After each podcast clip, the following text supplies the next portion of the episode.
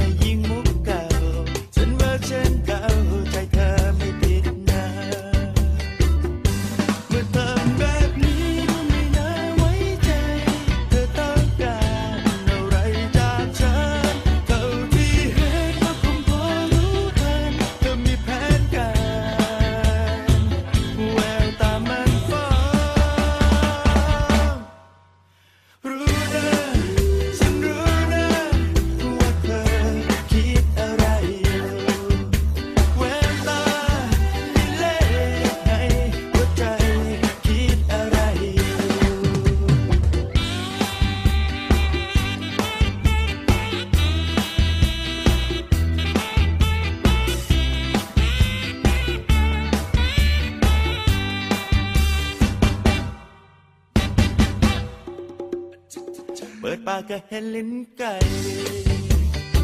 ต้องการอะไร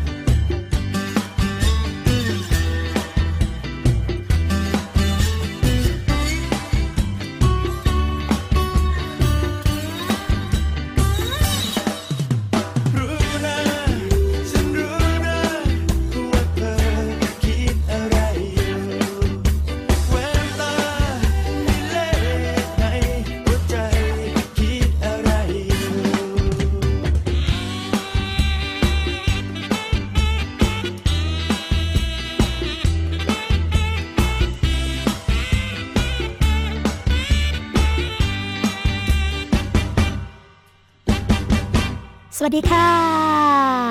สวัสดีค่ะ คุณผู้ฟังคะกลับมาพบกับรายการภูมิคุ้มกัน รายการเพื่อผู้บริโภคกันอีกครั้งหนึ่งนะคะ วันนี้ค่ะจังหวะโจ๊ะโจ๊ะแบบนี้นะคะต้อนรับวันกลางสัปดาห์ของการทำงานค่ะนะคะ วันพุธที่ 20 เมษายน 2559 กันแล้วนะคะ เพิ่แป๊บเดียวค่ะ ก็จะวันหยุดกันอีกแล้วค่ะ คุณผู้ฟังคะอันนี้เดือนเมษายนใช่ไหมคะ พอไปถึงเดือนพฤษภาเนี่ยค่ะสวนีไปแอบดูวันหยุดมา วันหยุดต่อเนื่องเพียบเลยค่ะ ก็หลายคนก็เริ่มวางแผนกันแล้วนะคะ ว่าจะไปไหนกันดี ก็มีแอบวางแผนกันไว้เล็ก ๆ ในใจเหมือนกัน แต่ไม่บอกหรอกนะคะว่าจะไปไหนคุณผู้ฟังบอกก็ไม่ได้อยากรู้เหมือนกันนะคะวันนี้ค่ะตรงกับวันพุธอย่างที่บอกไปแล้วใช่ไหมคะ เราพบกันทุกวันจันทร์ถึงวันศุกร์ค่ะเวลา 11นาฬิกาถึง 12นาฬิกานะคะวันนี้มาพบกับสวนีชำเฉลียวค่ะ ฟังและดาวน์โหลดรายการภูมิคุ้มกันได้นะคะ ทาง thaipbsonline.net จะฟังสดหรือว่าฟังย้อนหลังก็สามารถทำได้กันตามอัธยาศัยเลยนะคะ หรือว่าจะฟังผ่านแอปพลิเคชันทางมือถือค่ะ ทางไทย thaipbs.or.th นะคะ แฟนเพจค่ะเข้าไปกดไลค์กันได้เพื่อติดตามข่าวสารนะคะ ทาง www.facebook.com/thaipbsradiofan หรือว่าจะโทรมาพูดคุยกับสวนีนะคะ ทางหมายเลขโทรศัพท์ 02 092666 ค่ะ และสถานีวิทยุชุมชนนะคะ ที่ฟังพร้อมกัน แล้วก็เชื่อมโยงสัญญาณกับรายการภูมิคุ้มกัน ด้วยดีเสมอมาค่ะ สวัสดีไปยังสถานีวิทยุชุมชนคนหนองหญ้าไซจังหวัดสุพรรณบุรีนะคะ FM 107.5เมกะเฮิรตสถานีวิทยุชุมชนปฐมสาคร FM 106.25เมกะเฮิรตสถานีวิทยุชุมชนคนเมืองลี้จังหวัดลำพูนค่ะ FM 103.75เมกะเฮิรตสถานีวิทยุชุมชนวัดโพธิ์บัลลังก์จังหวัดราชบุรีนะคะ FM 103.75เมกะเฮิรตค่ะ สถานีวิทยุเทศบาลทุ่งหัวช้างจังหวัดลำพูน FM 106.25เมกะเฮิรตนะคะ และสถานีวิทยุคนเขาวงจังหวัดกาลสิน FM 89.5เมกะเฮิรตนะวันนี้สวนีก็มีประเด็นมาฝากคุณผู้ฟังอีกเช่นเคย โดยเฉพาะเรื่องของความเร็วค่ะ วันนี้นะคะเราจะมาพูดคุยกับขนส่งจังหวัดอุดรธานีค่ะ เจ้าของตำนานแจกใบสั่งเยอะที่สุดนะคะ ในช่วงเทศกาลสงกรานต์ที่ผ่านมาค่ะ คุณนิติธรเพชรคูหา เดี๋ยวจะมาพูดคุยกันในช่วงแรกของรายการภูมิคุ้มกันเลยนะคะว่า เพราะอะไรในส่วนของขนส่งจังหวัดอุดร ถึงใช้มาตรการเรื่องของ การแจกใบสั่งนะคะ เพื่อที่จะทำให้ผู้บริโภคหรือว่า คนที่ขับรถเร็วเกินในช่วงสงกรานนี้เนี่ยได้รับการลงโทษกันตอนนี้ค่ะ ท่านขนส่งอุดรอยู่ในสายกับเราเรียบร้อยแล้วนะคะ สวัสดีค่ะ ครับสวัสดีครับ ค่ะ สวัสดีค่ะ ในช่วงสงกรานต์ที่ผ่านมาค่ะ สวนีเนี่ยก็ไปดูนะคะ บอกว่าขนส่งอุดรส่งหมายเรียกปรับ 805 คัน ขับรถเร็วเกินกำหนดค่ะในช่วงสงกรานต์ตอนนี้เนี่ยท่านขนส่งก็เลยกลายเป็นนะคะคนที่ทุบสถิติค่ะ ของคนที่แจกใบสั่งมากที่สุดในประเทศ เป็นยังไงกันบ้างคะหลังจากที่เราวางมาตรการนี้ออกไปแล้วอะค่ะ อุบัติเหตุที่เกิดขึ้นดีขึ้นหรือว่าอ่ามีแนวโน้มเป็นยังไงคะอ๋อเราอย่าไปพูดถึงอุบัติเหตุนะครับ เพราะว่าค่ะอุบัติเหตุจังหวัดอุดรปีนี้นะครับค่ะเมื่อเทียบกับสงกรานต์เมื่อปีที่แล้วเนี่ยนะครับอือหือยอดทะลุเป้าเลยครับ ทะลุเป้าเลยเหรอคะ ครับอืมีมอุบัติเหตุสามรายเทกระจาดนะครับค่ะหมายถึงว่ารถเอ่อปิกอัพอืรถมแล้วก็เอ่อล้มด้วยความด้วยความเมาทั้งหมดนะครับค่ะไม่ไม่มีอุบัติเหตุชนกัน ส่วนความเร็วที่บอกว่าเป็นทุบสถิติจับคนค่ะเดียวแปดร้อยกว่า อันนี้ไม่ใช่นะครับ อันนี้ต้องดูอ้าวแก้ข่าวนิดหนึ่งแก้ข่าวนิดเพนึราะงว่าในนะคะในส่วนของเอ่อขนส่งเองเนี่ยนะครับ ขนส่งค่ะอุดรเองเนี่ย เราดูแลเฉพาะรถเอ่อโดยสารสาธารณะอืมกับรถบรรทุกนะครับค่ะซึ่งเป็นรถที่อยู่ในเอ่อพรบขนส่งค่ะแต่ทีนี้ว่ามันมีพรบขนส่งอยู่ตัวหนึ่งว่าเขาให้อำนาจเจ้าหน้าที่ขนส่งนะครับค่ะก็คือว่าถ้าพนักงานขับรถนะครับ พนักงานขับรถเอ่อกระทำความผิดตามกค่ะฎหมายจราจร หมายถึงว่าพนักงานขับรถของรถบรรทุก และรถโดยสารสาธารณะนี่นะครับค่ะถ้าขับกระทำความผิดกฎหมายจราจรเนี่ย เจ้าที่ขนส่งเนี่ย สามารถที่จะนำมาปรับโทษได้เฉพาะเป็นหน้าที่ของผู้ขับรถ หน้าที่ของผู้เก็บค่าโดยสารค่ะและหน้าที่ของผู้ตรวจ เท่านั้นโอ้นะครับ อันนี้ค่ะอันนี้คือเอ่อต้องทำความเข้าใจกันก่อน ส่วนรถที่จำนวนเยอะๆอันนั้น เป็นหน้าที่ของเจ้าพนักงานตำรวจครับอืมเป็นรถค่ะอ่าตามพรบรถยนต์อย่างรถรถเก๋งรถปิกอัพนั่นนะครับ ก็จะค่ะเป็นของเจ้าที่ตำรวจครับ อืม ค่ะครับแล้วในส่วนของจังหวัดอุดรธานีนะคะ เขาบอกว่ามีอุปกรณ์ตรวจจับความเร็วที่เป็นชุด mobile ใช่ไหมคะ แล้วก็ใช่ครับเชื่อมสัญญาณกับส่วนกลาง ลักษณะแบบนี้เป็นเป็นยังไงคะ อยากให้ท่านขนส่งเล่าให้เราฟังคือมันเป็นเครื่องที่เอ่อเราได้มาจากกรมการขนส่งทางบกนะครับค่ะเอ่อได้มายังไงก็เป็นงบประมาณที่ ทุกๆ คนที่ช่วยกันประมูลเลขสวยนะครับอืมเขาเรียกว่าเงินกปถค่ะทางกรมการขนส่งทางบกก็จัดมาให้จังหวัดละเครื่องจังหวัดละเครื่องนี่นะครับค่ะในส่วนของจังหวัดอุดรธานีเองเนี่ยเราก็มีหนึ่งเครื่องเหมือนกับเหมือนกับจังหวัดอื่นค่ะๆเพียงแต่ว่าจังหวัดอุดรธานีของเราเนี่ยนะครับ เรายังไม่มีเครื่องจับความเร็วที่เป็นจุดติดตั้งถาวรเหมือนกับจังหวัดขอนแก่นและเหมือนกับจังหวัดหนองคายค่ะ ทางท่านผู้ว่าราชการจังหวัดเนี่ยนะครับ ท่านชยาวุฒิจันทร์นะครับ ท่านก็มีเอ่อในที่ประชุมของเรื่องความปลอดภัยค่ะท่านก็เลยมอบให้ขนส่งไปจับมือกับเจ้าหน้าที่ตำรวจอืมเอ่อพวกกับภูธรจังหวัดอุดรธานีค่ะให้ไปวางแผนเพื่อที่จะเอ่อในเส้นทางไม่ว่าขาเข้าหรือขาออกจังหวัดอุดรธานีเนี่ยแหละค่ะเพราะว่ามันเหมือนกับว่าเราถูกจังหวัดอุดรธานีเหมือนกับว่าเอ๊ะ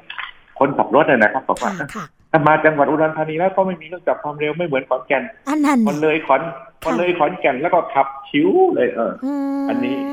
โดยท่านผู้ว่าเลยก็เลยก็เลยมาให้ผมเนี่ยนะครับค่ะร่วมกับเจ้าหน้าที่ตำรวจทางท่านผู้บังคับการท่านรองท่านรองผู้บังคับการค่ะก็เลยมาวางแผนกัน จุดไหนที่เอ่อขับรถเร็วมากที่สุด ก็เราก็เห็นว่าที่โนนสะอาด มันอืมเป็ค่ะนสพโนนสะอาดตำรวจที่นั่นก็เข้มแข็งครับค่ะเข้มแข็งมากแล้วก็มีการร่วมกันกับเอ่อทางขนส่งอยู่เป็นประจค่ะอืมเห็นำบตออกนนี้ไม่ไม่ใช่ไม่ไม่ใช่แปดร้อยเข้าแปดร้อยห้าคันตามที่ค่ะเป็นค่ะข่าวนะครับค่ะวันนี้ทั้งสองวันวันที่สิบวันที่สิบหกและวันที่สิบเจ็ดนี่นะครับ ก็ไปก็ไป อย่างวันที่สิบหกเนี่ยก็ไปที่สพหนองบัวซอ เส้นทางที่ไปหนองบัวลำพูค่ะค่ะอย่างเมื่อวานในวันที่สิบเจ็ดก็ไปที่โนนสะอาดเช่นเดิมขาลงไปขอนแก่นนะครับอืมหืมตอนนี้ยอดรวมทั้งหมดก็ที่ผู้กระทำความผิดเนี่ยเก้าร้อยแปดสิบสามรายโอ้โห แยกเป็นรถนะครับประเภทไหนบ้างคะท่านขนส่งคะ ก็มีรถที่กระทำความผิดก็มีรถกระบะบรรทุกนะนะครับรถค่ะกระบะบรรทุกเนี่ยสามร้อยห้าสิบเจ็ดรายอืมแล้วก็รถเก๋งรถสี่ประตูนี่นะครับ ห้าร้อยเจ็ดสิบสี่รายค่ะและรถแท็กซี่เนี่ยก็แปดรายอ๋อมีแล้รถวก็แท็กรถซี่ด้วย ครับ ผมรถค่ะแท็กซี่ แล้วก็มีรถตู้ครับ รถตู้ รถตู้อ่ารถตู้ป้ายป้ายปกตินะครับ ไม่ใช่ป้ายเหลืองไม่ใช่ผู้รถตู้โดยสารยี่สิบสองคันอ๋อค่ะ ส่วนรถตู้โดยสารเนี่ยก็ยังหลงเหลืออีกมีสิบห้าคันอ๋อมีทั้งแล้วก็รถรถตู้ส่วนบุคคลกับรถตู้ใช่สาธารณะเลยใช่ไหมครัคะบครับครับอือ่ามแต่ที่ที่เรากดขันนี่คือรถตู้สาธารณะ และค่ะรถบัสเนี่ยนะครับ รถบัสเนี่ย หลงมาสองคันโอ้ค่ะครับอย่างนี้ก็แสดงว่าหลังจากที่มามีหมายเรียกให้มาเสียค่าปรับ ช่วงหลังสงกรานต์นี้ก็จะดำเนินการกันกับรถที่ถูกหมายเข้าไปใช่ไหมคะ ถูกต้องครับถูกต้องครับอืมแนวโน้มเรื่องของการใช้ความเร็วค่ะท่านขนส่งคะรถโดยสารสาธารณะปีที่แล้วกับปีนี้นะคะ เรื่องของการถูกเปรียบเทียบปรับเป็นยังไงบ้างคะ ทีนี้ลดลงเยอะครับผม เพราะว่าอืมเขารู้ว่าพวกเราทำงานค่ะดังโดยเวลาปกติที่ไม่ไม่ใช่ช่วงเทศกาลนี้นะครับเราก็จะเอ่อให้น้องๆเนี่ยออกไปตรวจจับความเร็วรถเฉพาะรถโดยสารสาธารณะนะครับค่ะอาทิตย์ละสามวันอืมก็สลับกันไปว่าอาจจะเป็นช่วงเช้าหรือเป็นช่วงบ่ายหรือเป็นช่วงไหนก็แล้วแต่ เพราะว่าแล้วก็เราตั้งความเร็วไว้ที่เท่าไหร่ค่ะเราตั้งความเร็วไว้ที่เกินเก้าสิบอืมคือรถที่ใช้ความเร็วต่ำกว่าเก้าสิบเนี่ย ก็ไอ้เครื่องนี้มันก็จะไม่จับอ๋อมันก็จะค่จับเฉพาะรถที่ความเร็วเกินเก้าสิบค่ะเราก็มาคัดเลือกออกนะครับ เพราะว่าจริง ๆ แล้วในกฎหมายเขากำหนดให้ว่าเอ่อรถบรรทุกเนี่ยนะครับค่ะเอ่อรวมทั้งรถโดยสารเนี่ย ไม่ไม่ไม่ขับไม่เกินแปดสิบค่ะเราก็ตั้งไว้ให้แล้วว่าเราก็ตั้งไว้เก้าสิบมอย่างที่ไปร่วมกับตำรวจเนี่ยนะครับ ที่ตำรวจก็ตั้งไว้ร้อยนี่ค่ะ ปกติแล้วเนี่ยรถไม่ไม่ไม่จะต้องไม่เกินรถเก๋งรถปิกอัพเนี่ยจะต้องไม่เกินเก้าสิบอ๋อ หมายถึงว่าไม่ว่าจะเป็นการใช้ความเร็วในเขตเมือง หรือว่านอกเขตเมืองนี่ก็คือจะไม่เกิน 90 กิโลเมตรต่อชั่วโมงเหรอคะไม่ใช่เราตอนนี้เราเราเราเฉพาะนอกเขตเมือง เพราะว่าตามกฎหมายเนี่ยอ๋อค่ะมันก็มีหลายตัวนะครับ กฎหมายเนี่ยอย่างเช่นกฎกระทรวงของเอ่อตามพรบจราจรทางบกนี่นะครับค่ะในเขตกทมในเขตพัทยาและก็ในเขตเทศบาลเนี่ยเอ่อ รถบรรทุกเนี่ยไม่ไม่เกินหกสิบค่ะแล้วก็รถรถเก๋งรถเอ่อรถเก๋งรถปิกอัพอะไรต่างๆเนี่ยนะครับค่ะก็ไม่เกินแปดสิบอันนี้คือในเขตเมืองอืมในเขตกทมพัทยาในเขตเทศบาลค่ะถ้านอกเมืองเนี่ย รถบรรทุกก็ไม่ไม่เกินแปดสิบหรือถ้าเกินแปดสิบกิโลเมตรถือว่าผิดกฎหมายค่ะแล้วก็ในนอกในรถเก๋งรถปิกอัพเนี่ยถ้าเกินเก้าสิบก็ถือว่าผิดกฎหมายอืมอันนี้ยกเว้นยกเว้นในทางส่วนของทางมอเตอร์เวย์นะครับมอเตอร์เวย์เนี่ย รถบรรทุกเนี่ยเขาให้ไปถึงเอ่อในรถพ่วงก็แปดสิบนะครับรถอ๋อรถค่ะ ครับในมอเตอร์เวย์ครับ ค่ะ หลายคนก็เอ่อถูกใบสั่งกันค่อนข้างเยอะค่ะ ท่านขนส่ง โดยเฉพาะคนที่เป็นรถส่วนบุคคลนะคะ บางคนเนี่ยถูกกล้องจับปุ๊บ นะแล้วก็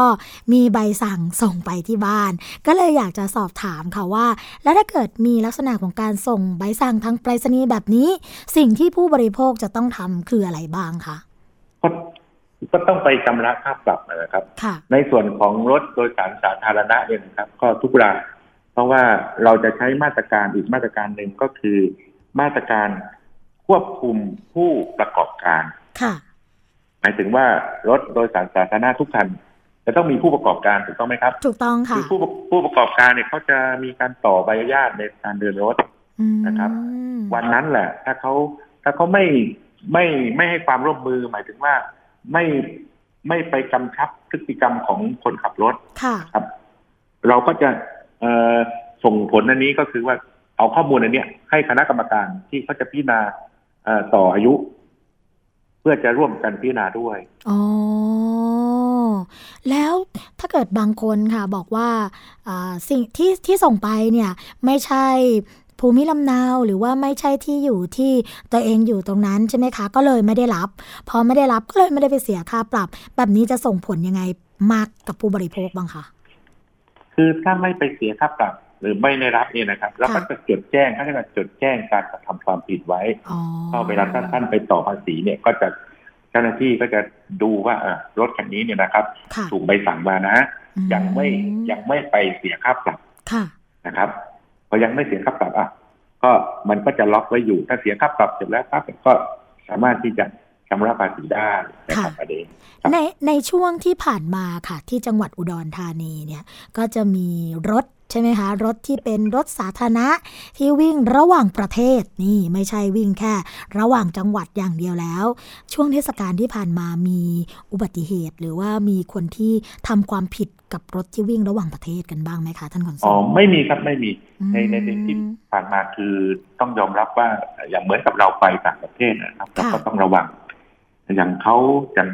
ประเทศลาวเพื่อนบ้านของเราที่เข้ามาใช้รถในพื้นที่ของห นองคายอุดรธานีค่ะก็ยังปีนี้ยังไม่ปรากฏว่ามีรถของชาวลาวประสบอุบัติเหตุนะครับมก่อนหน้าโน้นเราเคยได้ยินว่ามีรถที่น้องลาวเข้ามาประสบอุบัติเหตุที่นี่นะครับค่ะแล้วก็ในส่วนของปีนี้ก็เช่นเดียวกันเขาก็เคารพกติกานะครับ เวลาค่ะผ่านไอ้จุดตรวจเอ่อถาวรของหนองคายนะครับค่ะโครงการหนองคายไร้ความเร็วเขาก็มีการเอ่อเคารพกติกาหมายถึงว่าขับรถไม่เร็วตามที่กฎหมายกำหนดเขาก็รู้นะครับค่ะ แล้วก็ปีนี้เป็นที่น่ายินดีว่ารถโดยสารสาธารณะ และรถบรรทุกเนี่ยนะครับค่ะเขาให้ความร่วมมือดีมากโอ้โดยรถบรรทุกก็งดออกมาในช่วงเทศกาลสงกรานต์อืมในรถโดยสารค่ะสาธารณะ ก็ขับเอ่อด้วยความระมัดระวังมากขึ้นค่ะแล้วก็ที่ตรวจจับปรับกันจริง ๆ เนี่ยก็วันหนึ่งก็ยังมีเอ่อมีคันหนึ่งสองคันยังหลงเหลือมาอยู่ค่ะก็ไม่คิดเขาคงจะไม่คิดว่าจะมีเจ้าหน้าที่ที่อืมคอยไป ตรวจจับความเร็วอยู่ครับค่ะแอบถามกันนิดนึงค่ะ แอบถามเพราะว่าครับจริง ๆ จังหวัดอุดรเนี่ยเป็นเมืองที่เป็นเมืองใหญ่นะคะ แล้วก็เป็นเมืองท่องเที่ยวด้วยค่ะ สิ่งที่ท่านขนส่งเป็นกังวลนะคะ เรื่องของการใช้รถใช้ถนนของผู้ที่สัญจรไปมา เรื่องอะไรที่ท่านขนส่งอยากจะอืมเฝ้าระวังเป็นพิเศษ หรือว่าอยากจะบอกกับคุณผู้ฟังมาก ๆเลยคะ คือเนื่องจากว่าถนนเส้นตรงนะครับค่ะถนนของช่วงขอนแก่นมาอุดรธานีเนี่ยนะครับ มีสภาพเอ่อถนนเป็นสภาพดีค่ะได้มีการซ่อมบำรุงโดยกรมทางหลวงนะครับค่ะก็มีถนนมีสภาพดีแล้ว และปัจจุบันสมรรถนะของรถเนี่ย ก็แรงขึ้นอืมขับรถเนี่ย แต่คันเร่งเบาๆเนี่ยรถมันไปแล้วครับค่ะเรื่องถนนดีรถแรงด้วยด้วยมีความรู้สึกว่าสมรรถนะของรถเนี่ย เราไปเอ๊ะไปเหมือนกับไปช้าๆนะแต่ดูเข็มไม้เนี่ยนั่นนะครับไปถึงไหนถึงไหน120แล้วนะเห็นบอกว่านั่นนะครับบางจุดนี่ เหยียบไปที่ร้อยสี่สิบกิโลเมตรต่อชั่วโมงก็มี ครับมีครับมีอ่าเพค่ะราะว่ามันจะมีลงเนินมีแต่มันเป็นเนินที่เนินที่ไม่อันตรายค่ะนะครับแต่พิสูจน์กันมาแล้วว่ารถส่วนใหญ่นี่นะครับอาจจะอันตรายก็คือช่วงทางตรงอืมเพราะว่าขับรถเร็วแล้วก็เผลอวูบแป๊บหนึ่งเนี่ยนะครับค่ะเพราะว่าถ้าเกิดความง่วงหรือว่า ดื่มไปนิดหน่อยเนี่ยครับก็จะเกิดปัญหา เพราะว่ามันขับสบายค่ะการขับสบายนี่เป็นสิ่งที่อันตรายอย่างหนึ่งอืมนะครับ เพราะว่าทำความเร็วได้แล้วก็เหมือนกับ เอ๊ะไม่ไม่ได้มีอะไรมา แต่เนื่องจากในเส้นทางนี้ก็ชีวิตวิถีชีวิตชาวบ้านเนยนะครับค่ะก็จะมีรถทางด้านการเกษตรค่ะมีรถทางด้านเขาเรียกว่ารถเอ่อสามล้อดัดแปลงนะครับค่ะในส่วนของอุดรธานีซึ่งจะมีเยอะนี่ ท่านก็จะวิ่งอยู่ในไหลทางก็จริงอะนะครับ แต่ว่าค่ะเอ่ออาจจะไม่พวกเราที่ขับรถมาเร็ว โดยโดยไม่สังเกตอะนะครับเอ่อพอเห็นแก๊สกระชั้นชิดเราก็ตกใจแล้วก็หักหลบเพราะหักหลบอันนี้แหละครับรถด้วยความเร็ว แล้วก็แรงเหวี่ยงของรถเนี่ย อาจจะทำให้เสียหลักได้ นี่คือนี่คือสิ่งที่เป็นห่วงอืมแล้วก็ก็ต้องพยายามที่จะเอ่อจำจำกัดความเร็วไว้ของค่ะผู้ขับขี่ค่ะ แล้วเราก็ขอเครื่องมือตรวจจับความเร็วนี้นะครับอีกค่ะสี่เครื่องจากกรมการขนส่งทางบกอืมเพื่อเพื่ออะไรเพื่อจะเอาทุกเส้นทางก็คือทางไปขอนแก่นละ ทางไปหนองคาย ทางไปหนองบัวลำพูและอีกทางหนึงก็คือทางไปสกลนครค่ะก็มีความมีการขับรถเร็วอยู่เหมือนกันนะครับอ๋อค่ะแต่ทางไปสกลนครช่วงนี้ มีการปรับปรุงทางอยู่ก็ยังไม่เร็วเกินไปค่ะยังขับเร็วไม่ได้ว่างั้นเองครับค่ะ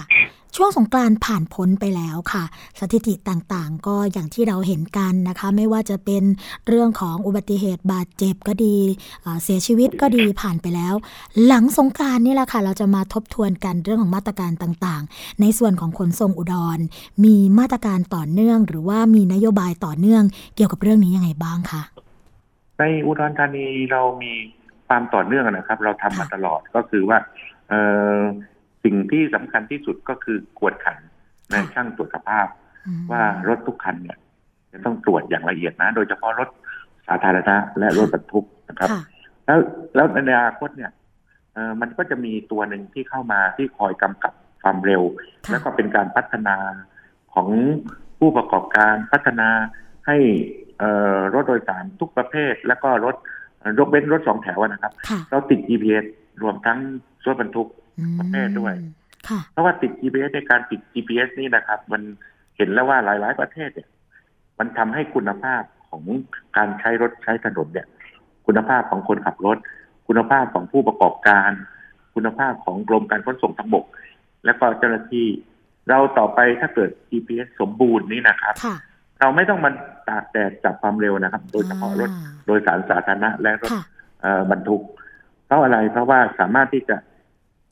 ตรวจสอบได้ด้วย GPS ว่าเขาขับเร็วหรือไม่ค่ะพนักงานขับรถขับเกินเวลาที่กฎหมายกำหนดหรือไม่ครับอืมสวัสดีนั่นฟันั่งนคือเป็นการทำต่อเนื่อง ไม่ได้ไม่ใช่ทำเฉพาะเทศ กาลค่ะสงกรานต์ครับ จริงๆ จังหวัดอุดรธานีเนี่ยต้องบอกว่าเราอยู่ในกลุ่มไลน์เดียวกันเกี่ยวกับเรื่องของการเฝ้าระวังเรื่องของอุบัติเหตุทางถนนนะคะ ไม่ว่าจะเป็นเรื่องของโดยรถโดยสารสาธารณะอันนี้มาแรงแซงทางโค้งมาก เพราะว่าอ่าเฝ้าระวังกันได้ทั้งปีเลยนะคะ เพราะฉะนั้นเนี่ยสวนีเองต้องบอกว่า อยากจะไปเที่ยวอุดรมาก ๆ เลยนะคะ แล้วก็คิดว่าคงได้ไปพูดคุยแลกเปลี่ยนเกี่ยวกับเรื่องนี้กับท่านขนส่งอีกครั้งหนึ่งนะคะ ครับด้วยความยินดีครับด้วยความยินดีเพราะว่าค่ะเอ่อตอนนี้ก็พยายามที่จะรณรงค์ให้ทุกคนเนี่ยเอ่อมีวินัยค่ะแล้วก็เรารักอุดร เราอืมต้องการให้อุดรเนี่ยเป็นเมืองพระค่ะให้ทุกคนมาเที่ยวด้วยบรรยากาศธรรมชาติค่ะ แล้วก็ขับรถด้วยความที่มีวินัยเอื้ออาทรซึ่งกันและกันค่ะเพราะเพื่อนร่วมทางเราเยอะครับค่ะไม่ว่าจะเป็นรถมอรถรถจักรยานยนต์อือฮึรถเอ่อสามล้อดัดแปลงค่ะรถเอ่อรถจักรยานค่ะแล้วก็รถของเกษตรกรอะไรต่างค่ะๆเราใช้บนถนนเดียวกันค่ะแล้วก็ถ้าเกิดมีวินัยเราก็ไม่เร็วขับเอื้ออาทรต่อเพื่อนร่วมทาง เป็นสิ่งที่เป็นสิ่งที่น่าจะน่าจะรณรงค์กันค่ะ ทุกวันไม่เฉพาะช่วงเทศกาลสงกรานต์ครับ ค่ะก็จะเป็นการเดินทางที่มีความสุขนะคะ ทั้งผู้ที่ใช้รถใช้ถนน แล้วก็เจ้าหน้าที่ที่ปฏิบัติงานด้วยนะคะครับค่ะ วันนี้ค่ะรายการภูมิคุ้มกันต้องขอขอบพระคุณค่ะ คุณนิติธรเพชรคูหานะคะขนส่งครับจังหวัดอุดรธานีค่ะ ที่มาพูดคุยกัน ในรายการภูมิคุ้มกันทำให้คุณผู้ฟังอุ่นใจเวลาเดินทางไปที่จังหวัดอุดรธานีนะคะอาขอบพระคุณเป็นอย่างยิ่งค่ะครับครับสวัสดีครับค่ะรับสวัสดีค่ะขอบพระคุณมาก ๆ ที่ให้โอกาสผมครับขอบค่ะณรับยินดีรัค่ะบสวัสดีครับค่ะ ก็เป็นข้อมูลดีๆนะคะ จากคุณนิติธรเพชรคูหา ขนส่งจังหวัดอุดรธานีค่ะ เพราะว่าอุดรธานีเนี่ยมีอุปกรณ์นะคะ เราพูดกันเรื่องการตรวจจับความเร็วที่เป็นชุดโมบายเชื่อมสัญญาณกับส่วนกลางก็สามารถบันทึกภาพ แล้วก็รายงานความเร็ว ส่งข้อมูลเข้าไปยังส่วนกลางก็คือกรมการขนส่งทางบกนะฮะที่ผ่านมาค่ะก็บอกว่ามีการตรวจจับรถสาธารณะ แล้วก็รถบรรทุก ซึ่งร่วมกับตำรวจภูธรในพื้นที่จังหวัดอุดรธานีนะคะแล้วก็เป็นจังหวัดวัดที่ถูกกล่าวถึงมากที่สุดในช่วงเทศกาลสงกรานต์ว่า สามารถที่จะจัดระบบระเบียบของรถโดยสารสาธารณะ จนไม่เกิดอุบัติเหตุจากรถโดยสารสาธารณะเลยนะคะ ช่วงแรกของรายการภูมิคุ้มกันค่ะ คงต้องขอพักไว้กันสักครู่หนึ่งแต่ในช่วงที่ 2 ของรายการนะคะ เราจะมาพูดคุยกัน เรื่องของการจัดระเบียบหนี้นอกระบบค่ะ เพราะว่าตอนนี้เนี่ยมีการเล็งนะคะเรื่องของการใช้มาตรการพิเศษ กำหนดดอกเบี้ยขึ้นมาคุมพวกที่ปล่อยเงินกู้ค่ะ พักกันสักครู่นะคะ เกราะป้องกันเพื่อการเป็นผู้บริโภคที่ฉลาดซื้อ และฉลาดใช้ ในรายการ ภูมิคุ้มกันกน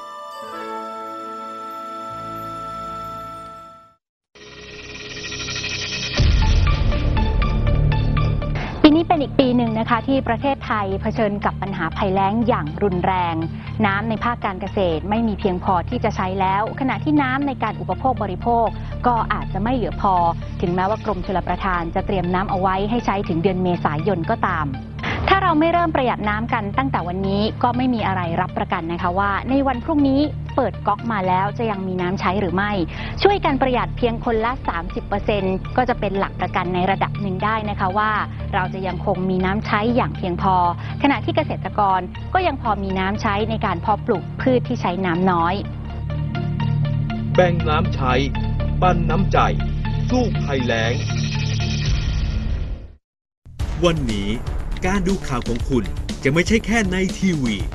ไทย PBS ให้คุณดูข่าวได้หลากหลายช่องทาง ถูกน้ำท่วมเต็มพื้นที่ เว็บไซต์ www.thaipbs.or.th/news Facebook Thai PBS News Twitter @thaipbsnews YouTube Thai PBS News ไหลล้นทะลักเข้ามานะกดติดสนันในการข่าวพร้อมๆกับหน้าจอไร้ขีดจำกัดเรื่องเวลา เข้าถึงรายละเอียดได้มากกว่า ไม่ว่าจะอยู่ณจุดไหน ก็รับรู้ข่าวได้ทันที ดูสดและดูย้อนหลังได้ทุกที่ กับ 4 ช่องทางใหม่ข่าวไทย PBS ข่าวออนไลน์ ชับไว้ในมือคุณ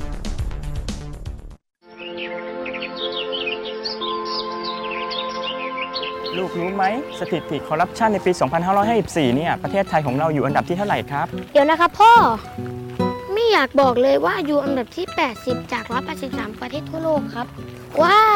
เกือบสอบตกเลยนะพ่อ ใช่ลูก และถ้าเราอยากให้ประเทศไทยเนี่ยใสสะอาดปราศจากคอร์รัปชันและเป็นที่หนึ่งของโลกเนี่ยเราต้องทำยังไงบ้างลูก อืม คนไทยต้องไม่ทุจริตครับพ่อเก่งมากเลยครับทำดีๆนะครับ แล้วรู้ไหมคนที่ไม่ทุจริตเขาเรียกว่าเป็นคนยังไงครับลูกก็ต้องเป็นคนดีอย่างผมกับพ่อสิครับ จับดีๆลูกพ่อ รู้ไหมเมื่อไหร่จะมีคนมาซ่อมถนนให้บ้านเราสักที คงต้องรอให้คนดีๆ อย่างลูกมาเป็นผู้แทนรัษฎรก่อนละมั้ง ปลูกฝังกันตั้งแต่วันนี้ ประเทศไทยจะไม่มีคอร์รัปชัน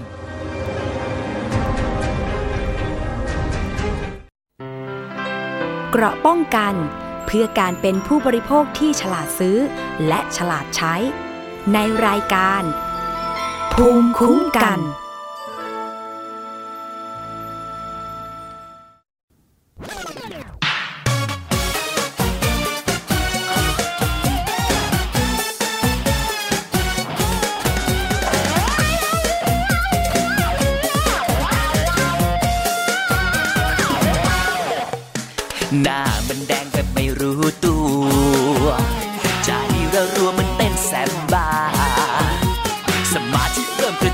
เธอไกลเข้ามา ไม่น่าจะต้านทานไหวดวนอนนงคำลงจะไปไหนนะโอแม่งานดากินข้าวกินปลาหรือยัง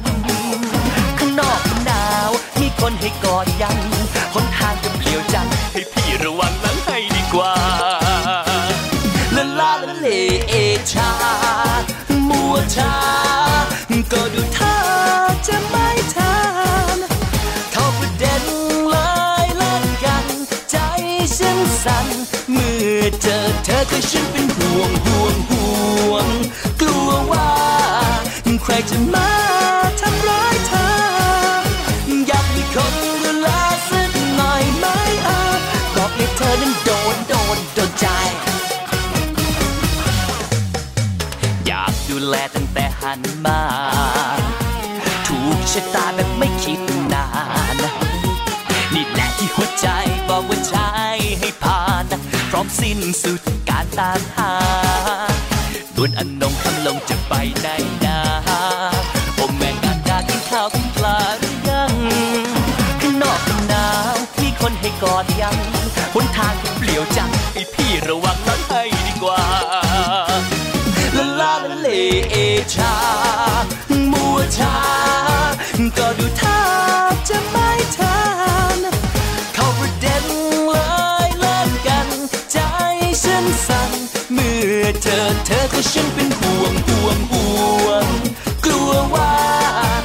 ใค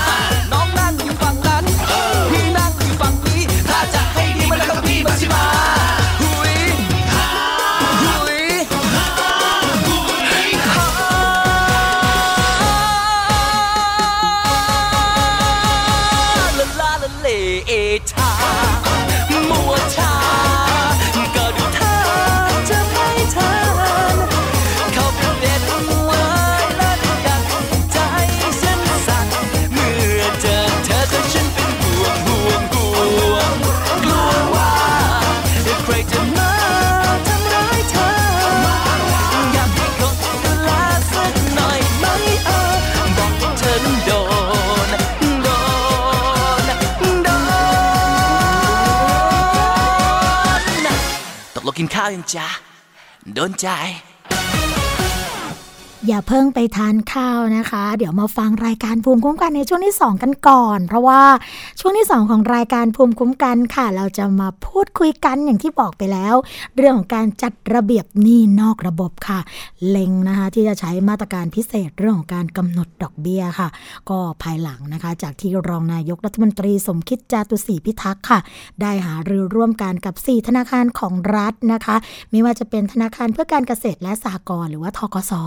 ธนาคารอาคารสงเคราะห์นะคะ ธนาคารออมสินแล้วก็ธนาคารเพื่อการส่งออกและนำเข้าแห่งประเทศไทยนะซึ่งก็ได้มีการรายงานความคืบหน้า เกี่ยวกับการดำเนินงานในโครงการต่างๆ โดยเฉพาะเรื่องของมาตรการสินเชื่อค่ะ ที่ออกมาช่วยเหลือประชาชนผู้ที่มีรายได้น้อย แล้วก็ชาวเกษตรกรนะคะ ซึ่งรองนายกรัฐมนตรีสมคิดก็บอกว่า จะใช้มาตรการพิเศษเข้ามาดูแลเรื่องของหนี้นอกระบบค่ะ โดยดึงเจ้าหนี้ที่ปล่อยกู้นะคะ นอกระบบเนี่ยเข้ามาอยู่ในระบบซะ ภายใต้การดูแลของธนาคารออมสินแล้วก็ทกสค่ะ ในอัตราดอกเบี้ยที่กำหนดนะคะ ซึ่งต่ำกว่าอัตราดอกเบี้ยหนี้นอกระบบ ซึ่งปัจจุบันนี้เนี่ยเขาบอกว่า ธนาคารออมสินแล้วก็ทกสค่ะกำลังศึกษาแนวทางนะคะ คาดว่าจะสามารถเสนอคณะรัฐมนตรีได้ประมาณเดือนพฤษภาคมนี้ ซึ่งการดำเนินการนี้เนี่ยทางรองนายกรัฐมนตรีสมคิดก็มุ่งเน้นนะคะที่จะให้การช่วยเหลือกับผู้ที่มีีรายได้น้อยจริง ๆ ซึ่งต่างจากโครงการนาโนไฟแนนซ์สินเชื่อเงินกู้สำหรับผู้ที่ประกอบอาชีพอิสระค่ะ ซึ่งผู้ที่มีรายได้ที่ไม่ออกมาก่อนหน้านี้นะคะสำหรับความคืบหน้าค่ะของธนาคารที่เข้าร่วมประชุมร้ายโครงการที่ผลน่าพอใจนะคะเช่น โครงการสินเชื่อ 1 ตำบล 1 SME ของทกสเนี่ยก็มียอด ขอสินเชื่อถึง 9,000 ล้านบาทด้วยกันค่ะ โครงการบ้านประชารัฐของทกทอสนะคะก็คือ ธนาคารอาคารสงเคราะห์เนี่ยก็มีเพียงบางโครงการ อย่างเรื่องของการออกสินเชื่อให้เกษตรกรในการลงทุนปลูกพืชน้ำน้อย ที่ยังไม่ได้รับการตอบรับมากนักก็จะมีการเร่งรัดค่ะ ให้ดำเนินการพร้อมกันนี้นะคะ ก็ได้มีการสั่งการ ให้ทางทกสเตรียมพร้อมค่ะ หากมีความจำเป็นเร่งด่วนในการช่วยเหลือเกษตรกรที่ประสบปัญหาภัยแล้งในช่วง 1-2 เดือนนี้นะคะ ส่วนในเรื่องของธนาคารเพื่อการส่งออกค่ะ ก็ได้มีการมอบหมายนะคะ ให้วางแนวทางการขยายสาขาไปในกลุ่มอาเซียนค่ะ เพื่อลดแล้วก็ความเสี่ยงนะคะ แล้วก็ช่วยเหลือผู้ส่งออกตรงนี้ก็ต้องบอกว่าเป็นโครงการที่รัฐเองก็พยายามที่จะช่วยเหลือผู้ที่มีรายได้น้อย ปัจจุบันหนี้นอกระบบค่ะคุณผู้ฟัง อยู่ที่ดอกเบี้ยร้อยละเท่าไหร่ต่อเดือน ร้อยละ 15 ถึงร้อยละ 20 ต่อเดือนนะแต่ทั้งที่จริงแล้วเนี่ยกฎหมายกำหนดไว้ก็ไม่เกินร้อยละเท่าไหร่คะร้อยละ 15 ต่อปีอันนี้คือสูงสุดแล้ว แต่จริงๆเนี่ยก็คือไม่กลัวไม่ควรที่จะเกินร้อยละ 7.5 ต่อปีนะคะนนี้คือเป็นกฎหมายกำหนด แต่ถ้าเกิดว่าใครที่ปล่อย กู้นะคะให้กับผู้บริโภคหรือประชาชน มากกว่านี้ก็เข้าข่ายเรื่องของการผิดกฎหมายนั่นเอง ซึ่งมีทั้งโทษทางอาญานะคะ แล้วก็การสอบภาษีย้อนหลัง 5 ปี แต่ส่วนใหญ่เนี่ยนายทุนนี้นอกระบบยังคงปฏิบัติเช็คเช่นนี้ได้ ก็เพราะว่าไม่มีประชาชนไปร้องเรียน หรือว่าร้องทุกข์ต่อในงานที่เกี่ยวข้องนะคะในงานที่เกี่ยวข้องมีอะไรบ้าง ถ้าเกิดพบว่าผู้ที่ปล่อยเงินกู้ปล่อยเกินอัตราที่กฎหมายกำหนด ก็จะมีตำรวจนะคะตำรวจเนี่ยเขาก็จะรับแจ้งความ เป็นร้องทุกข์กล่าวโทษนะคะ เพื่อที่จะเรียกคู่กรณีก็คือคนที่ปล่อยกู้ กับคนที่กู้เนี่ยเข้ามาเจรจากัเจรจากันเพื่อที่จะตกลงในยอดหนี้นะคะว่าอะเงินต้นเท่านี้นะ ถ้าคิดตามที่กฎหมายกำหนดควรที่จะเป็นเท่าไหร่ ถ้าเกิดว่าไม่สามารถตกลงกันได้ ไม่ยินยอมกันได้ หน่วยงานที่เข้ามาเกี่ยวข้องอีกส่วนหนึ่งก็คือสัมภากรนะคะสัมภากรเนี่ยเขาก็จะมีหน้าที่ในการตรวจสอบภาษีย้อนหลัง ไม่ได้ตรวจสอบกันแค่ปี 2 ปีนะคะคุณผู้ฟัง ตรวจสอบกันถึง 5 ปีย้อนหลังกันเลยทีเดียวค่ะ เพราะฉะนั้นนะคะถ้าเกิดใครพบว่า มีการถูกเอารัดเอาเปรียบจากเรื่องของการกู้หนี้ยืมสินนะคะแล้วก็เป็นหนี้นอกระบบเนี่ยก็สามารถที่จะไปร้องเรียนที่ตำรวจได้ หรือถ้าเกิดใครไม่อยากร้องเรียนที่ตำรวจค่ะ รู้สึกว่าเอ๊ะจะเป็นอันตรายกับตัวเองไหมเป็นการร้องเรียนที่เปิดเผยเกินไป ก็ส่งรายละเอียดไปที่ศูนย์ดำรงธรรมแต่ละจังหวัดได้ค่ะ ศูนย์ดำรงธรรมแต่ละจังหวัดเนี่ยก็จะมีผู้ว่าราชการจังหวัดนะคะ เป็นคนที่ดูแลหรือว่าเป็นพ่อเมืองของเรานั่นเองค่ะ ในศูนย์ดำรงธรรมเนี่ยบางครั้งนะคะ เราแจ้งข้อมูลไปอย่างละเอียดมากเลย แต่ไม่จำเป็นที่จะจะต้อง แจ้งชื่อนามสกุลหรือว่าสิ่งที่จะติดต่อได้นะคะ แต่ว่าแจ้งเป็นข้อมูลเบาะแส เพื่อที่จะทำให้ศูนย์ดำรงธรรมเนี่ยขยายผลต่อเนื่องนะคะอันนี้ก็สามารถที่จะทำได้ศูนย์ดำรงธรรมถ้าเป็นในกรุงเทพ หรือว่าส่วนกลางนั้นก็คือสำนักงานคณะกรรมการคุ้มครองผู้บริโภค หรือสคบนั่นเอง แต่ว่าถ้าเกิดเป็นต่างจังหวัดเนี่ยเราก็จะเรียกว่า ศูนย์ดำรงธรรมนะคะก็จะเข้ามาดูแลตรงนี้ค่ะ อีกเรื่องหนึ่งค่ะคุณผู้ฟังค่ะ เป็นเรื่องของการที่สินค้าหลายตัวหรือว่าหลายชนิดเนี่ยเริ่มที่จะมีการ ขึ้นราคากันมากขึ้นนะซึ่งทางกระทรวงพาณิชย์เองเนี่ยก็พยายามที่จะออกมาออกนโยบายลดค่าครองชีพของประชาชนนะคะในช่วงวิกฤตภัยแล้งค่ะก็ตอนนี้เขาบอกว่าผลตอบรับก็น่าพึงพอใจนะคะ เพราะว่าช่วยลดภาระได้แล้วถึง 30 ล้านด้วยกัน ขณะนี้ก็มีการเตรียมจัดนะคะ เทใจคืนสุขค่ะ ดึงทางด้าน modern trade นะคะประมาณ1ล้าน3แสนสาขาเนี่ยมาประชันกันลดราคาถึง 60-70%ค่ะ ในการที่จะช่วยลดค่าครองชีพช่วงเปิดเทอมนะคะ ซึ่งตรงนี้เนี่ยก็ได้รับการเปิดเผยค่ะ จากคุณชุติมาบุญยประพัฒนะคะปลัดกระทรวงพาณิชย์ค่ะ ก็เปิดเผยว่า กระทรวงพาณิชย์มีมาตรการช่วยเหลือประชาชน ในช่วงภัยแล้งอย่างต่อเนื่อง เช่น เรื่องของการทำโครงการธงฟ้า โดยการจัดหาแล้วก็จัดจำหน่ายสินค้าอุปโภค บริโภคจำนวนมากนะคะที่จำเป็นในราคาประหยัดค่ะ ในพื้นที่ที่ประสบภัยแล้งเขตลุ่มน้ำเจ้าพยานะคะจำนวน 22 จังหวัดค่ะจำนวน 400 ครั้งแล้วนะคะ งบประมาณเนี่ยก็ใช้ไปประมาณ 10 ล้านบาทค่ะ ตั้งแต่ช่วงเดือนพฤศจิกายน 2558 จนถึงเดือนเมษายน 2559 คุณผู้ฟังคะล่าสุดเขาบอกว่าดำเนินการไปแล้วถึง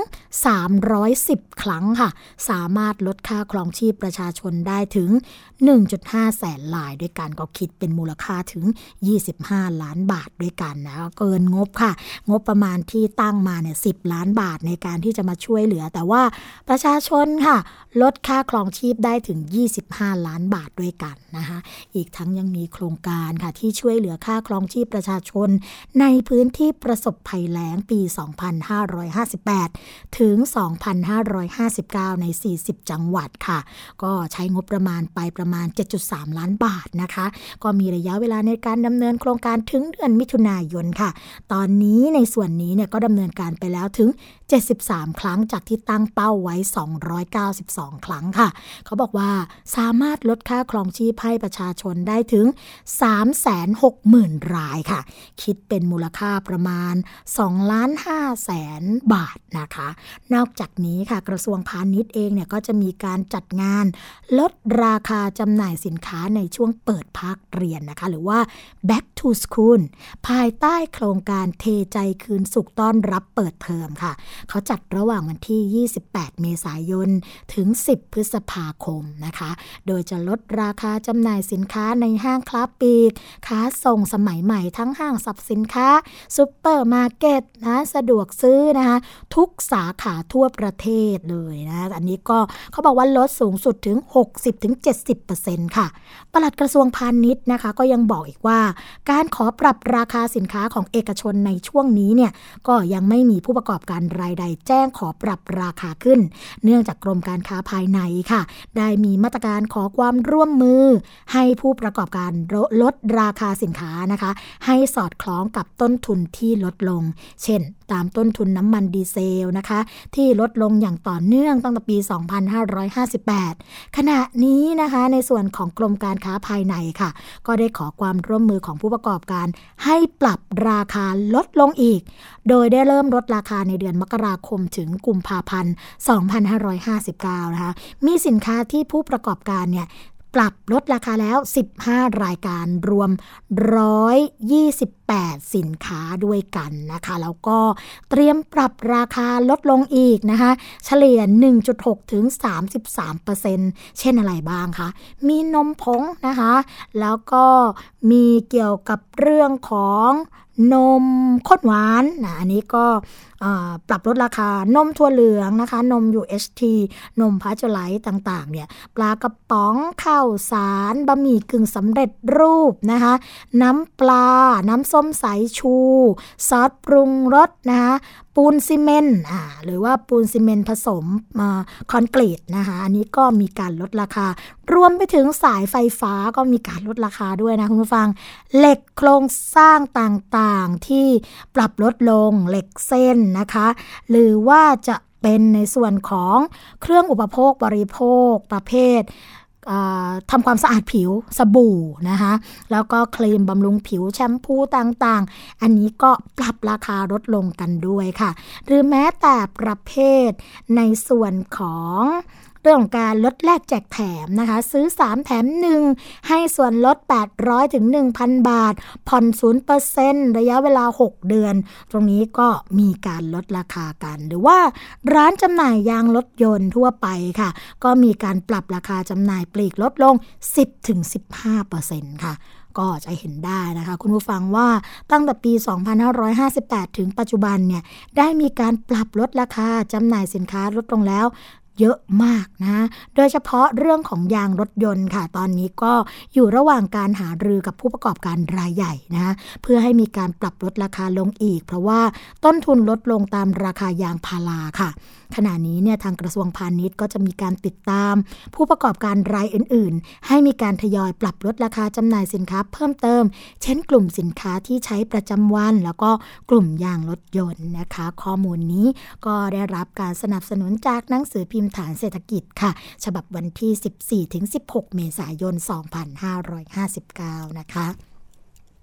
อีกเรื่องหนึ่งค่ะคุณผู้ฟังคะเป็นเรื่องที่ทางวัยรุ่น ก็มีการแห่กันนะเพื่อที่จะไปใช้ยารักษา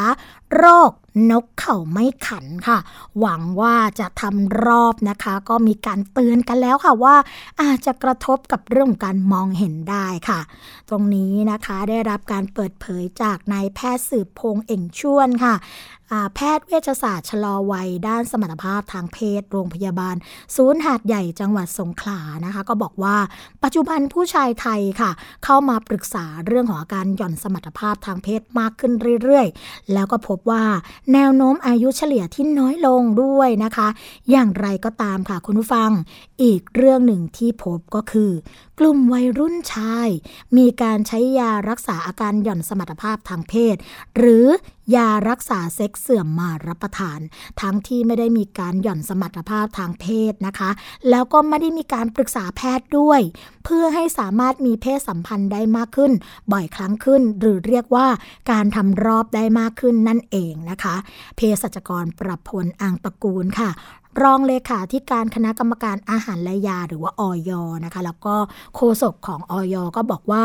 การแข็งตัวของอวัยวะเพศชายนั้น ตามปกติแล้วร่างกายก็จะมีกลไกควบคุมอัตโนมัติ ซึ่งขึ้นอยู่กับสภาพร่างกาย ความพร้อมแล้วก็อารมณ์เป็นสำคัญ ไม่ใช่ว่าสั่งให้แข็งตัวได้ก็จะแข็งตัวได้เลยทันที ไม่สามารถบังคับได้นะคะ แต่ว่าในกลุ่มที่หย่อนสมรรถภาพทางเพศค่ะ ก็จะมีอาการไม่แข็งตัวของอวัยวะเพศนะคะก็จะมีการใช้ยารักษา ซึ่งถือว่าเป็นการใช้สารเคมีเข้าไปบังคับค่ะทำให้เกิดอาการแข็งตัวนะคะ แม้ว่ายาดังกล่าวเนี่ยจะมีประโยชน์ในกลุ่มที่มีปัญหา แต่ก็ไม่ใช่ว่าคนปกตินะคะที่กินไปแล้วเนี่ยจะไม่เป็นอันตรายอะไร เพราะว่าต้องพึงระลึกไว้เสมอค่ะว่า ยานั้นมีสองด้าน ก็คือมีทั้งประโยชน์แล้วก็ให้โทษ หากใช้ยาที่ถูกต้องตรงตามวัตถุประสงค์นะคะ ก็จะเกิดประโยชน์ แต่หากใช้ยาผิดก็อาจจะเกิดโทษได้นะคะ อย่างยารักษาอาการหย่อนสมรรถภาพทางเพศเนี่ยก็มีข้อบ่งชี้ก็คือเรื่องของการใช้ในคนที่มีปัญหาเสื่อมสมรรถภาพทางเพศใช่ไหมคะ แล้วก็มีข้อห้ามค่ะ ในคนที่เป็นโรคหัวใจ โรคหลอดเลือดสมอง โรคความดันโลหิตสูง ซึ่งอาจทำให้เกิดกรณีหัวใจวาย แล้วก็เสียชีวิตได้ค่ะ เขาบอกว่าความเชื่อของวัยรุ่นนะคะ ที่เชื่อว่ากินยาชนิดแล้วเอชนิดนี้แล้วเนี่ยจะเพิ่มการทำรอบได้มากขึ้น ถือว่าเป็นการใช้ยาผิดประเภท แล้วก็ใช้ยาผิดวัตถุประสงค์ค่ะ แม้ว่าจะดูเหมือนไม่มีอันตรายใด ๆนะคะ เพราะว่าร่างกายของวัยรุ่นเนี่ยก็ยังมีความแข็งแรงดี แต่ความจริงแล้วค่ะคุณผู้ฟังคะก็คือการใช้ยาดังกล่าวนานๆ ก็จะมีผลวิจัยออกมาว่าจะกระทบต่อประสิทธิภาพของการมองเห็นของสายตาค่ะ และยังเป็นการหักโหม จนทำให้เกินขีดความสามารถของร่างกายด้วยทำให้เสียสุขภาพได้นะคะ เนื่องจากว่าเป็นการใช้ยาบังคับให้เกิดการแข็งตัว ซึ่งหากมากเกินไปก็ไม่ดีนะคะ เพราะว่าร่างกายเนี่ยต้องการการพักบ้าง ดังนั้นคนที่ไม่มีความจำเป็นต้องใช้ก็ปล่อยให้แข็งตัวไปตามธรรมชาติ มีเพศสัมพันธ์ไปตามธรรมชาติก็จะดีกว่าค่ะ เรื่องนี้ก็เป็นความห่วงใยนะคะ คุณผู้ฟังจากกระทรวงสาธารณาสุข แล้วก็จากสำนักงงานคณะกรรมการอาหารและยาหรือว่าออยที่ดูแลเกี่ยวกับเรื่องของออผู้บริโภคโดยตรงเรื่องของการใช้ยานั่นเองค่ะ โหมองเวลานะคะเพอแป๊บเดียวค่ะ คุณผู้ฟังคะก็จะหมดเวลากันอีกแล้วค่ะ เราพบกับรายการภูมิคุ้มกัน รายการเพื่อผู้บริโภคกันได้นะคะ ทุกวันจันทร์ถึงวันศุกร์ค่ะ เวลา 11นาฬิกาถึง 12นาฬิกานะคะดำเนินรายการโดยดิฉัน สวนีชัมเฉลียว คุณชนาทิพย์ไพรพงศ์ค่ะ ฟังสดและดาวน์โหลดรายการได้นะคะ ทาง www.thaipbsonline.net และแอปพลิเคชันที่สามารถโหลดไปฟังทั้งมือถือได้ทุกที่ทุกเวลาค่ะ ทางไทย PBS or.th นะคะ ไม่ว่าจะเป็นระบบ Android หรือว่า iOS คุณก็สามารถเข้าไปที่ App Store หรือว่า Play Store แล้วก็พิมพ์คำว่าไทย PBS ก็จะเจอนะคะ เป็นโลโก้นกสีส้มๆนี่แหละค่ะ ดาวน์โหลดกันมาเลยนะคะ แฟนเพจเข้าไปกดไลค์ที่ www.facebook.com/thaipbsradiofan นะคะ หรือว่าจะโทรมาเพื่อติชมรายการกันได้ค่ะ ทางหมายเลขโทรศัพท์ 02 7 902-666 นะคะสำหรับคุณผู้ฟังที่ฟังรายการภูมิคุ้มกันแล้ว ต้องการที่จะเสนอแนะนะคะ เกี่ยวกับเรื่องของข้อมูลต่างๆ ก็สามารถที่จะเสนอแนะกันได้เลยค่ะ ทางหน้าเพจก็ได้นะคะ ทางรายการยินดีค่ะ ที่จะปรับปรุงข้อมูลนะคะ หรือว่าไปหาข้อมูลมาตอบคุณผู้ฟังให้ได้ค่ะสำหรับวันนี้นะคะ รายการภูมิคุ้มกัน และสวัสดีก็คงจะลาคุณผู้ฟังกันไปก่อนค่ะ พบกันใหม่ในวันต่อไป สวัสดีค่ะ